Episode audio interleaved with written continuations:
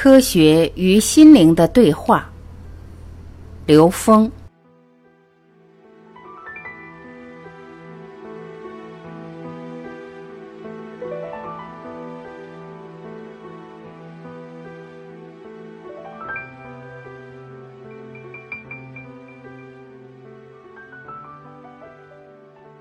人类智慧可以相互印证。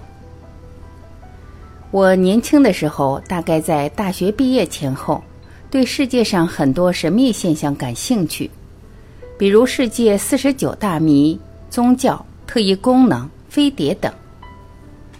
我是学光学的，理工科的学生，往往最讲究的是逻辑。我试图用数学、物理、现代科学的逻辑去解读这些世界，但都不能让自己心服口服。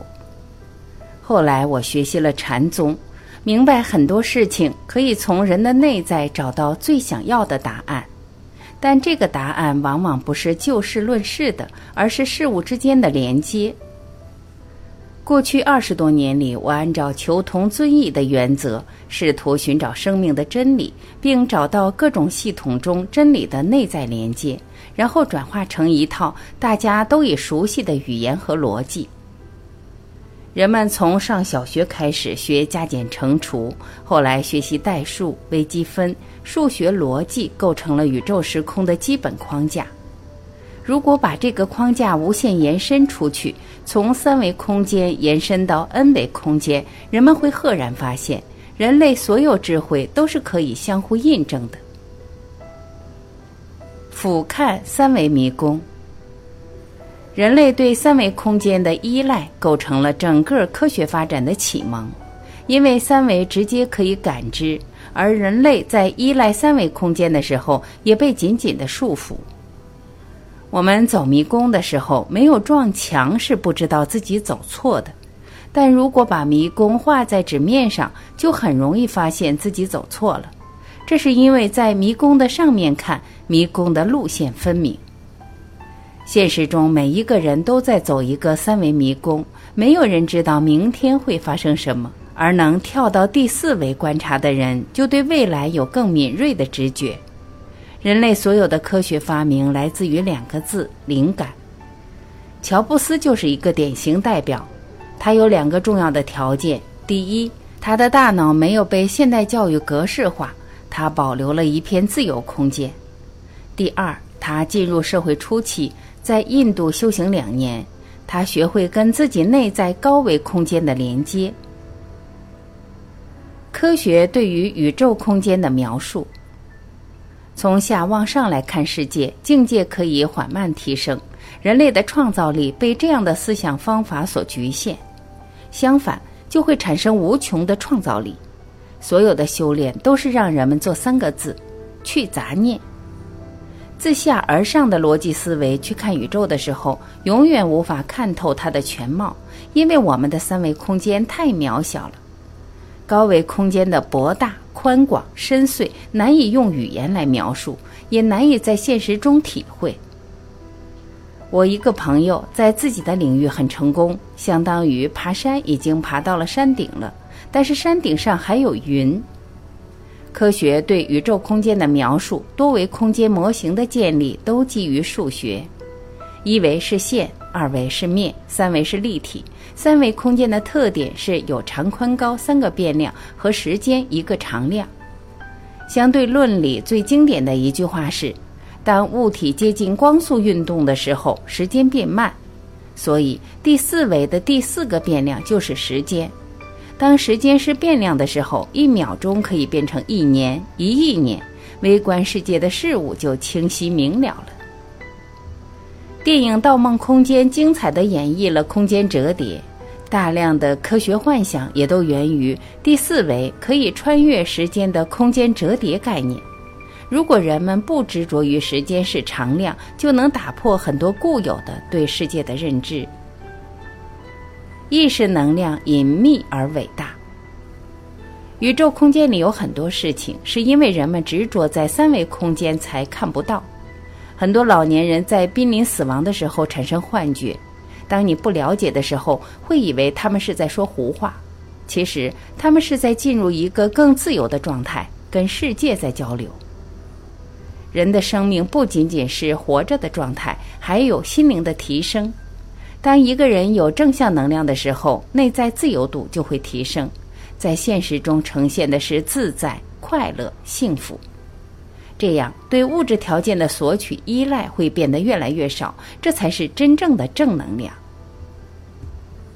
境随投影源转，投影源存在大量的信息，这些信息叫认知。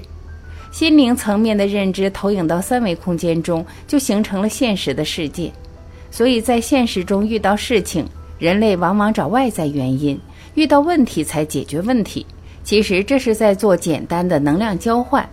只有到投影原理找原因，才能改变相，才是真正的解决问题之道。人们在现实中往往会被一些人事所困惑。生活中的死对头，成天找麻烦的人，实际是在更高维度最有缘帮助我们成长的人。原谅敌人，其实也是原谅了自己，因为在恨一个人的时候，自己最难受，对方根本不知道。当人们从更高的维度看世界的时候，心很容易释然，自由度就高，驾驭现实的能力就会产生非常大的空间。自由度不是不讲规矩。人随时可以进入自己当下的角色，随时又能抽离，自由度才能不受限制。因为具足，所以懂得。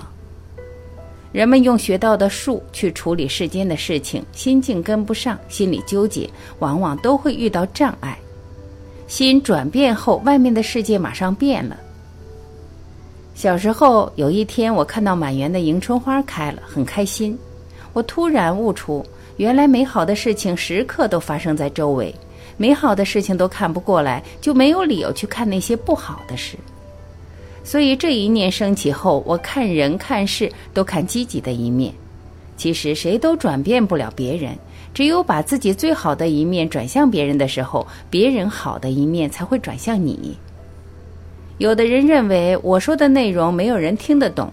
但是我相信每个人内在包含着无穷多的智慧，每一个人都可以被唤醒。教育子女也是相同的。如果天天教孩子不要相信别人，轻易不要帮助他人等等，那孩子看到的就是一个自私封闭的世界。如果教孩子付出爱，那孩子一定生活在被大爱包围的世界里。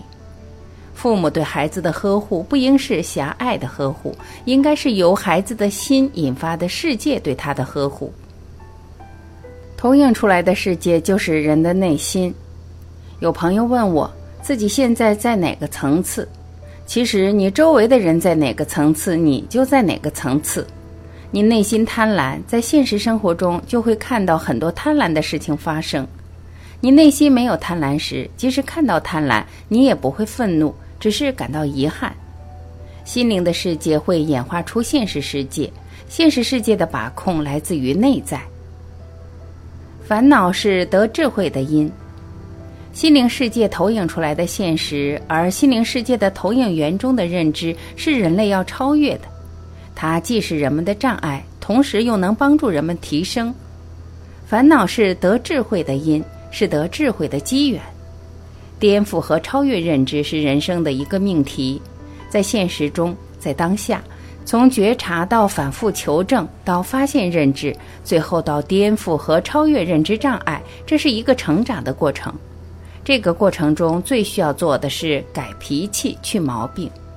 脾气和毛病是最强悍的认知，江山易改，本性难移。超越有限认知的内在力量，首先是要相信自己本自具足。超越有限认知，还需要有目标、有大愿。人们都有这样的经历：小时候经历的一些事情，当时觉得天要塌下来了，痛苦的不得了；长大后发现那是一个笑话，根本不值得纠结、痛苦、恐惧。正如登山，把眼前的山作为人生唯一目标的时候，你这辈子不见得能爬上去，还累得气喘吁吁。把最高境界的山作为人生目标，那眼前的山必须要过，姿势还得优美潇洒。这就是大愿产生的内在力量，提升意识能量的自由度。人们浑浑然的在现实中扮演角色，在物质世界中拼搏、挣扎、纠结，心灵是没有出路的。而拥有了内在动力，人们会发现人生会越来越自在，世界会越来越美好。从投影源投影到三维空间是出生，回到投影源中是入死。人们恐惧死亡，只是因为执着于现在的生命状态，是存在认知障碍造成的。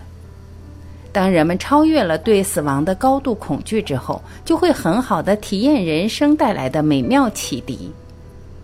人生的生命方向是高维空间，n 维 n 区域无穷大。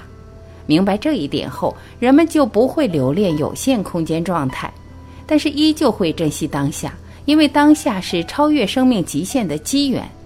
到生命的最后一刻，还有机会提升意识能量的自由度。